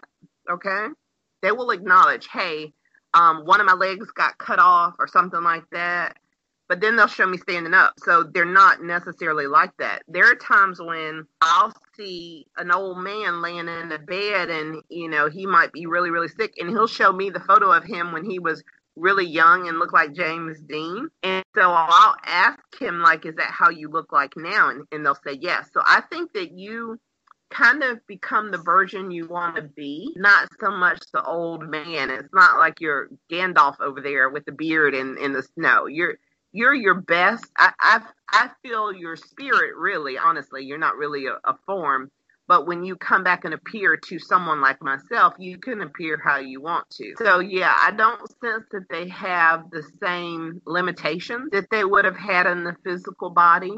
They don't at all. But I will tell you something that's interesting. Um, and, and it, it, it helped a lot of people accept their children because I know I've read people like I'll read a girl, for instance, she might be gay, and um, you know, she's dead, okay, and I'm reading the mom or the dad, and I'll say, well, this feels like a boy, but she's a girl, and I said her energy is like a boy, and so I'll say to them, see, you're pre, you're a lot of times people are born the way they are, and they energetically feel that way, and so that helps, I think, a lot of parents to understand that you know hermaphrodites are not people are born that way and so their energy comes back the same way because of how they were. And so I think that that's kind of helpful too to know that you you don't have the limitations, you don't have the physical harm or the physical pain or the physical um, deterioration of body. You're not like in, if you're in an accident, you don't come back dismantled. You come back in all one piece, looking really good actually.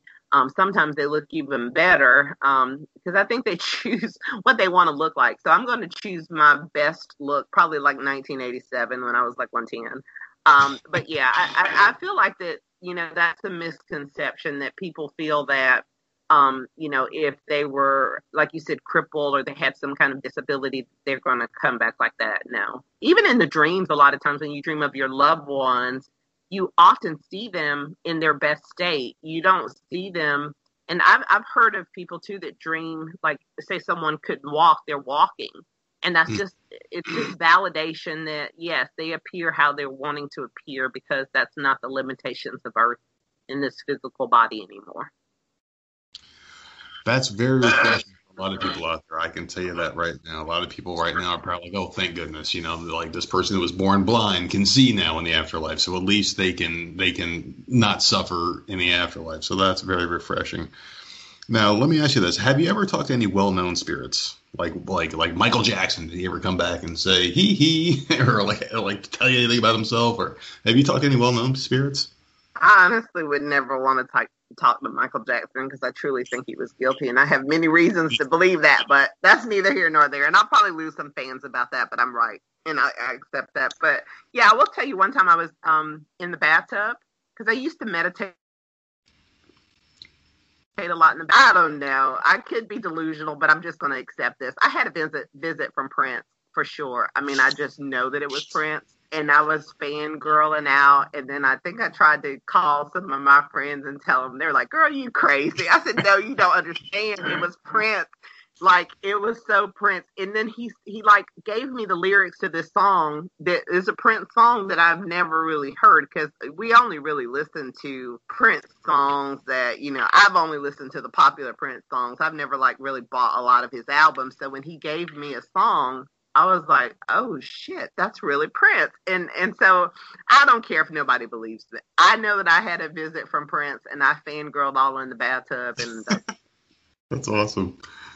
That is so cool. all right, so tell us a little bit about Second Sight Paranormal TV. So we we kind of um, I've always a goal of mine is to put some chocolate, um, some legitimate chocolate psychic medium on television, and so I've been waiting on a network and have had some opportunities. They haven't unfortunately panned out, and so I'm just like one of those girls. I take the the ball by the horns or the bull by the the balls too, but I take the bull by the horns. So we, we started a, a like a local television show called Second Sight Paranormal TV and so I got some really cool friends of mine that like to ghost hunt. We go to locations and we try to see if it's haunted, debunk it or not. And so we just started like an episode where we're on every week um, on a couple different stations here. Um, and we just filmed another one too. And so we, because of COVID, we stopped filming. So we're, we've come back to filming. But it was, it's just like one of my, my dreams is to, um, someone follow me around because I, I literally every place I go, it's a TV show. I mean, every every restaurant, every every place I go is is a TV episode of kind of like I would say the black version of the Long Island medium. And so um yeah, I want to either be on a television show about the paranormal because I just haven't seen enough color um for mediums on television.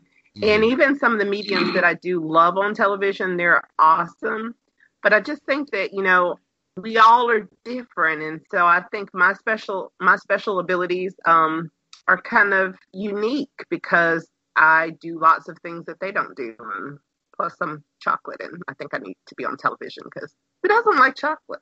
I'm white, chocolate, brown, chocolate, tan. I'm all of them. I mixed all in one. Milk chocolate, yeah.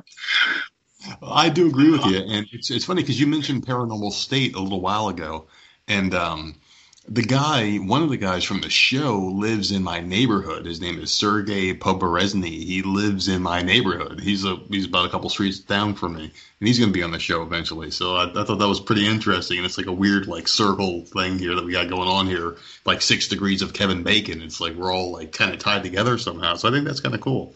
Well, I can upgrade that. So um, when I literally came out of the psychic closet per se um, my first paranormal convention, uh, I believe my first convention um, that I actually attended was the Paranormal State UNIFCon in Pennsylvania.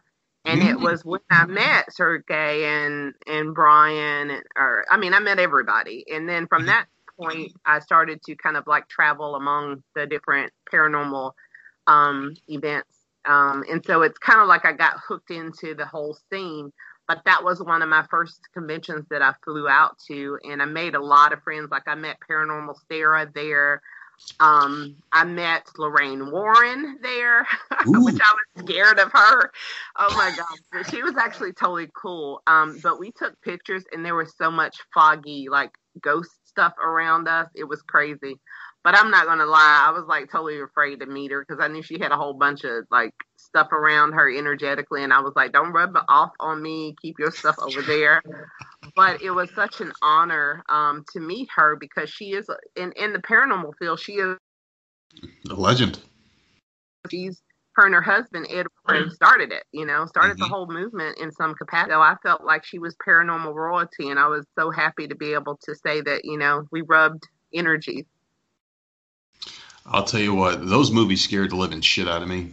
Insidious, uh, Annabelle, oh my god, those are the only movies that scare me. As a 38 year old man, I still like I, I I just can't sleep with my back has to be against the wall and I have to be looking at everything in front of me after I watch those movies because they really are scary.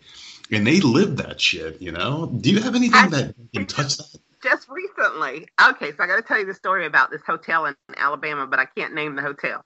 Oh, please. They don't want everybody to know it's haunted, but it's a hotel. Okay, so I was living, I was in this room, and that black Annabelle. It's not even the Annabelle doll. It's the, it's the Raggedy Ann doll. I had a dream. I gotta say it was a dream, and I woke up in the dream, and um, I was in this room, and they had this like blue kind of old um antique chair, and there was this black. Uh, it was made out of black black fabric. Let me explain that. But it was a Raggedy Ann doll, and it was sitting in the chair. And I woke up from that dream like I had like I had died. I mean, my heart was racing because I knew it was everything of evil, and it was it was not a good feeling and I was scared. I'd already been feeling like everybody was watching me and I could see shadows and everything in the room. I saw a soldier standing in the room and I told them, look, y'all don't scare me. Y'all don't bother me. And then I have this dream. So um, that chair was not in my. Let me explain. That chair was not in my room. So they allowed me to stay another night for free. Um, and I moved. We came back another week, and they put me in a different room. And guess what? That chair was in that room, and I was scared shitless. I was so scared. I was like, I was throwing crosses, all kind of prayer on that chair, and I was like, if this, like, I mean, and I told it was so funny. I called um, one of the girls on the team, and I said, Don, I said, I just saw a soldier in the door and I said, All these shadows are moving. And you know that I told you about that chair. I said, Girl, if I scream, you better run your blah, blah, blah up here right now. I said, If the door is, is locked, because I'm leaving it unlocked, I said, Y'all knock that. I was cursed. I said, You knock it down, but you come in here and say it.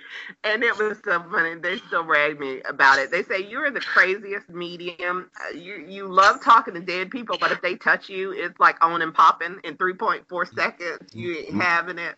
I just don't want them touching me. I like talk to me. Do not touch me. Do not shake my bed. Do not scare the shit out of me. I'm good. Now, how do you ward them off? Like, is there like like like do you put like a circle of garlic around your bed? Like, how do you keep them away from you? I call frankincense my like super super oil. I, I love frankincense. I feel like that is like my um frankincense is like my holy water. So if if I had to throw a cross on it or you know do my little Catholic prayers or whatever that you know everybody uses, um, I, I feel like frankincense is my like my garlic, my psychic mm. garlic. So I use that as a protection for me. But a lot of times I just feel like we all have an angelic entourage. We have our people. I call them my peeps. They keep me grounded and they keep me safe. And so I knew that that was to scare me, but I wasn't in danger. But sometimes you need to be scared, I guess, in a way. it was there. That presence was definitely there and it was trying to scare me and it appeared um, as a soldier and it appeared as a doll but i knew what it was it wasn't a demon um, sometimes there's spirits that like you know there's some p- spirits that just like to scare us because they can and there's mm. some spirits that are very helpful um, but yeah, it's free will. I mean, they, they, didn't mean any harm. They just were, they just, like I said, I would come back and scare some people for sure. Um, and definitely mess with my kids. They already know. They're waiting on it. All right, now can you talk about your, your, your show Whispers from the Heart Radio a little bit? Yeah, um, with Whispers from the Heart, like we're we're trying to get back to that on Sundays at 9 p.m. Central Standard Time at Blog Talk Radio, and it's basically just I interview people. I do some random readings. Um, I also started a network called Spirit Networks and mm-hmm. SpiritRadioNetworks.com, and what I'm trying to do is kind of get people to come on and basically do shows, do radio shows that are spiritually um, involved, but then we also want everything. And um, it's just going to be on the Blog Talk platform, basically. And we want to have something every week, uh, every day of the week, a different show. Well, I know one show that might be interesting.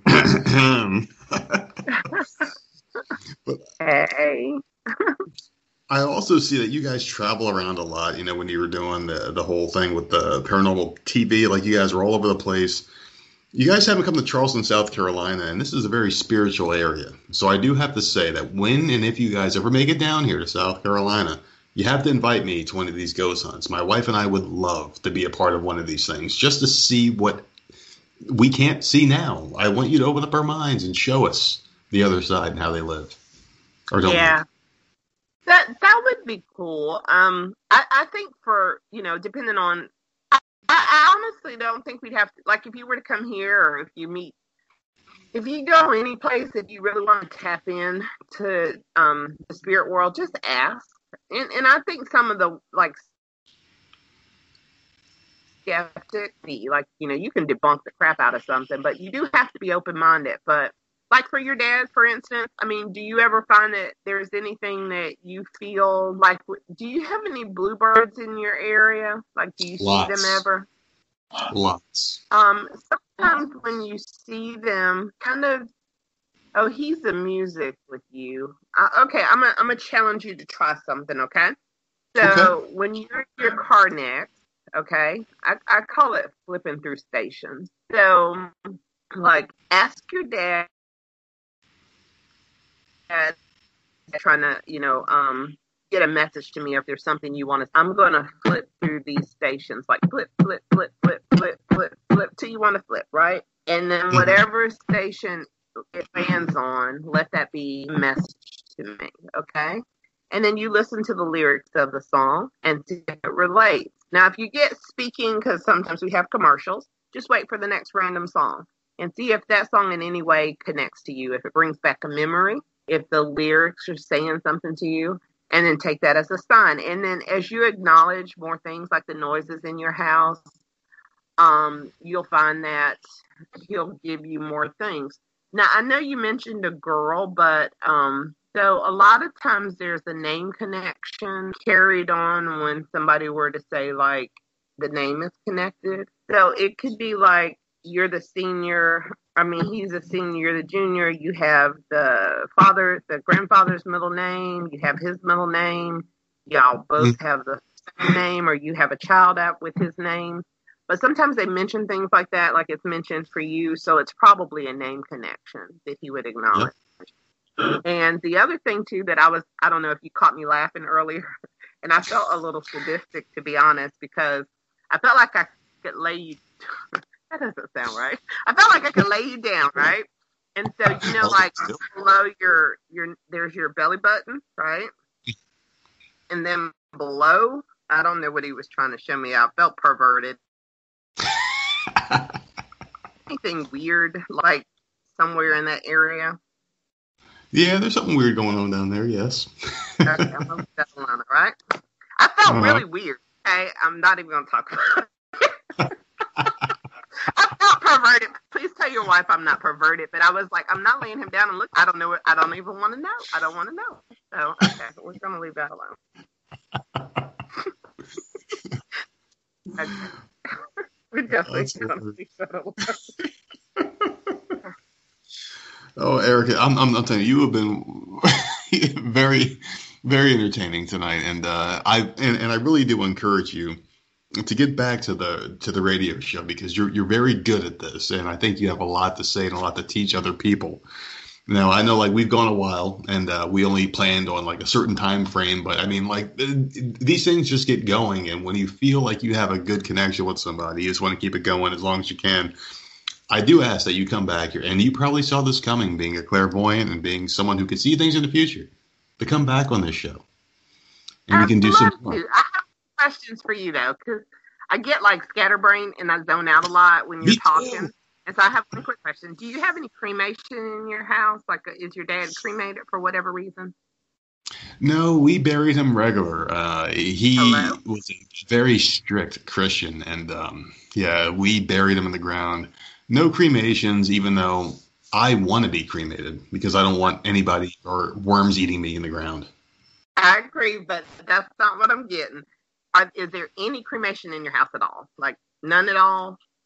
Never no. been any? No? Okay, I'm so wrong about that. What about, um, okay, I'm going to still work on that because I, I feel like some kind of cremation stuff. And I also have another quick question about the backyard. Do you know if you have any animals buried, like a dog over there to the left hand side? Yes, we do. Yes, we do. As a matter of fact, the lady who owned the house before has had a bunch of small dogs. I bet and, cremation has been in that house before because I can see it on a fireplace mantle in a white vase. You got it. Be there. You. Oh, this is a little weird. You're creeping me out now. Please don't That's send any spirits to my house. Weird. Okay, so I got, I'm on white tile now, or white like hard floor, and I'm going down the hallway. Don't you know about, listen. If you open up that door and walk in this room, I'm gonna be freaked the fuck out. All right. All right, I'm gonna leave it alone. But that's don't, it's like weird. I don't know how I do with what it what I do. is just weird. I just do it. Because we do have a tile in our in our living room area. It, it, it's like a kitchen slash living room. It's a white tile, and then it does lead to a hallway that is where I'm talking right now. And if that door swings open, if that door okay, swings open, I might have a heart attack, and then I'll be haunting you okay. You'll be talking to me. You won't haunt me. You'll just we'll be cool. We'll be like, hey, I'll try my best. All right, Ericka. So tell everyone out there where they can find you. Okay, so you can find me at coldcasepsychic.com. Uh, you can find me at erickaboussarhane.com. Um, you can find me any place on the internet. Just look for Ericka Psychic and always spell my name with the C and a K. I, I, I love it, and uh, yeah, I, I, had a lot of fun tonight. Seriously, this has been one of my favorite shows, if not my favorite show that I've done so far. I talked to a lot of people, but this one is very eye-opening and enlightening, and I'm going to sleep with a nightlight on tonight. Oh, you'll be fine. Just sprinkle a little salt around your bed, and I won't come haunt you too bad. oh goodness gracious! Now I feel like I'm going to have a weird dream tonight. That's all I got to say. All right, everybody, please follow Ericka Boussarhane. Did I say it right this time? It sounds great. It's, I, am like with, I like I like all the variations of it, the way people pronounce it. I, I'm so happy with it because um, it is such a unique name and it works very well for me because I think it it brings such diversity that I don't have. My husband is from Morocco, and so the okay. name comes from his his lineage but a lot of times people will look at me and they say, "Oh, she's got to be from New Orleans." So it works in my favor. It sounds like I'm French, and people are afraid of me, so my neighbors know not to mess with me. So it's all good. Oh boy. Now I feel like our next one that we do together, we're going to have a lot more areas to cover, a lot more topics to discover, and a lot more things just to talk about because I love talking to people with interesting backgrounds, and you are by far the most interesting person I've talked to, Ericka. I do appreciate you coming on the show, and I hope to have you back on again.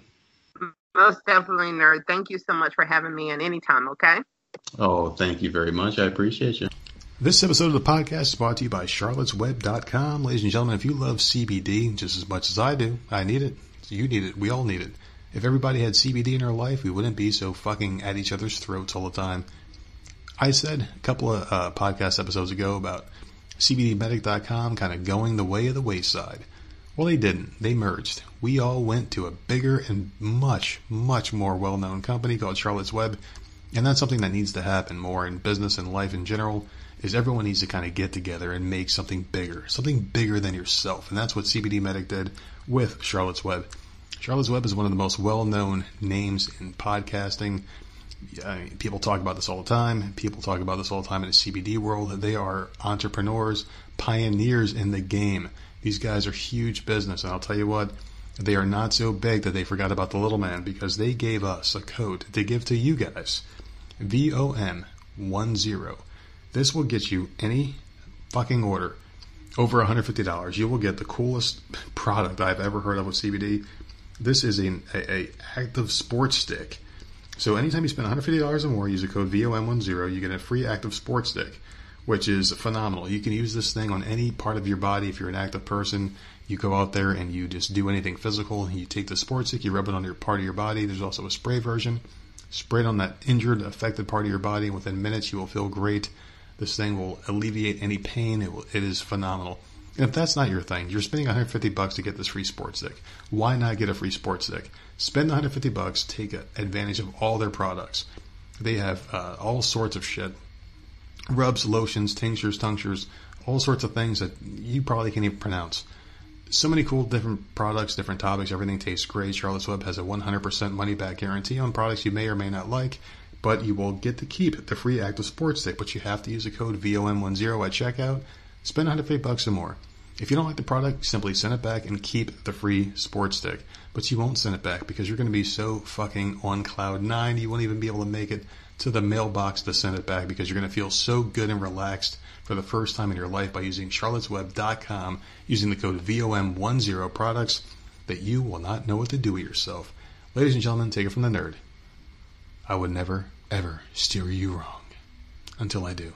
But this is not one of those cases. This episode of the podcast is brought to you by Podbean.com. Yes, Podbean.com. Have you ever wanted to get your voice heard by millions upon millions of people around the globe? Are you too dumb to start up your own website professionally? Are you too dumb to start up your own podcast? Are you so dumb that you don't know? I'm sorry. Are you me? Because that's basically me describing myself you know, when we got into this podcasting game about two years ago, um, it was very hard to find a good platform out there, someone that gave us the voice and the opportunity and the tools to make our dreams and vision become a reality. Well, let me tell you something. Podbean.com made it simple, easy, and effective, cost effective, very cheap to sit there and get your voice out there. And I know the time all that, is you get what you pay for, but in this case, you get 10 times more than what you pay. I mean, these guys are getting, like, we're robbing them basically and I'm going to tell you something, man. You better jump in on this deal now because right now everyone's at home. Everyone's got a lot to say, a lot of things in their mind. Podcasts are popping up all over the place, and there's no better place than Podbean.com to start your own podcast. They make everything easy. Even a dumbass like myself was able to make a website, can produce a podcast, can put things out there, and just have all sorts of different outlets. And they make it simple for you to get on, you know, Apple and all the big shots like Spotify, uh, iHeartRadio, all these other big name places that you can get your podcast seen and heard, they do it for you and they make you just basically walk through baby steps through this process. I mean, they make it so simple and easy. And to sweeten the deal, if you go to www.podbean.com slash VOM podcast 10, that's VOM podcast 10 using our code, they're going to give you five free hours of podcasting space to see if you like it, which you will. And if you don't, no harm to you. There's no risk. Tons of reward just to try it out. So give it a shot. www.podbean.com slash VOM podcast 10 and get your voice heard. And lastly, this podcast is brought to you by my good friends here. I tell you what, man, I fucking love these guys and I'm so glad they're back. I never had so much fun recording a podcast commercial and for my friends at manscaped.com. I'm so happy they're back, ladies and gentlemen, because I missed them. I mean, it's been a while since I talked about them, since I was allowed to talk about these guys, and holy shit, my balls have never been happier. I, I, I was crying in the shower the other day, and I was using this cheap ass shaver. I'm not even going to use the name. I bought it at Walmart for fucking 30 bucks. And I'm shaving my nuts, and all of a sudden, I just howled in pain. And I cried for the first time in my adult life. Well, for the first time this month, actually. But anyway, that's neither here nor there and blood was trickling all at the bottom, just little droplets. And I said, I said, screw it, and I stopped. And I was half shaved, and I was walking around with a half row of my balls. Horrible, horrible experience. So I did what I could do, and I picked up the phone. I called Manscaped, and I said, please come back, please sponsor the show. And they were like, all right, fine. Here you go, nerd. Here's a nice new product for you. Here is the lawnmower 3.0. This thing is amazing. Just the design, the engineering on this thing is beautiful. I mean, a lawnmower 3.0 trimmer is designed with a compact shape for easy maneuvering while wet or dry. This thing's waterproof. More waterproof than your stupid iPhone 20 or whatever the hell they're at now. It's just amazing. It's got the skin safe technology. That's the perfect tool for an incredible grooming experience. It's very sleek. I mean, it, you can travel with it, and it's also wireless. So you can charge it and you pick it up. You can bring it in there with you, so you don't have to worry about you know accidentally electrocuting yourself in the goddamn shower. But they also got other products too, like the Weed Whacker, which I need because as an old man who's starting to get gray hairs now, my nose hairs are really long, and the weed whacker, you just jam this thing in there like Arnold Schwarzenegger from Total Recall, and just move it around in your fucking nose. And instead of pulling out that little ball that he had that was tracking him, with, with, with whoever else chasing him, it's going to pull out those nasty nose hairs. It's like going in a backyard and ripping out weeds, but it's painless. You don't feel any pain at all. You don't get those nasty scents of batteries that you get from all those cheap ass ones. This one's amazing. The skin safe technology as well. Something I cannot brag enough about with these guys. You do not hurt yourself. You don't have droplets of blood. You don't hurt yourself at all. It's amazing. You can go as hard as you want. You, you just pull it, you just pull that sack back and you just fucking go to town on yourself. Before you know it, you're gonna be smooth. Smooth as my head. My, my bald head. I love this thing. You could use it on your fucking head. You could use it on your armpits, your mustache, your, every place on your body. You can use this thing. And I'm telling you what, the ladies are gonna love you for it because you're gonna be as smooth as a baby's butt. It's amazing. The battery life is phenomenal. They got a 600 mAh lithium ion battery. Hold the charge for up to 90 minutes. You can shave your whole body five times in 90 minutes, even more, depending how tall or you know short you are. It's such a phenomenal. They send you all sorts of stuff, and there's a lot of different things that you can get as well. There's a crop reviver, keeps your balls cool. The crop preserver keeps them nice and shave free. And the cleanser, it romances your stones. It's basically a hair and body wash. It makes you feel really good. But ball deodorant, who ever thought of ball deodorant? Only these guys. I'm serious. They are the best company out there. Very innovative, and we're happy to have them back. There's so many different things. Here's some testimonials for you. 85% of women think bad grooming is a major turnoff. 80% of women think men should trim below the belt. Those other 20 women are dirty fucking skeezers. 89% of men think grooming is essential to their professional success. So thank you, men. We're actually moving up in the rank. There's 11 dirty bastards out there, 11% of dirty bastards, but we'll get to them. And if you get this right now, there's an exclusive offer. You get free boxers and a travel bag, so you can put all these tools in there. And $109.99, you get every single product. And you get a money back guarantee. And the cool thing about that $199 or $109.99 plan is it's every three months. So you get fresh products. You're always fresh and trim. Your ladies are going to be all over. You're going to have to beat them off with a stick, all right? You're going to look phenomenal. You're going to smell phenomenal. And the best thing is, you're just going to get some free gifts like that fucking Manscaped boxers. I mean, it's going to keep your dick all where it's supposed to be. And that bag is amazing. It's really sleek. It's a leather bag. It's going to keep all your stuff protected. So get on this right now, manscaped.com, and use our code VOM10. VOM10 at manscaped.com, and please do it. And you'll save tons of money. You're going to save $80 off the retail price. So normally it'd be $169.99 for the Perfect Package 3.0 you're going to get it for $89. You're going to go for the, the best package, the $109.99.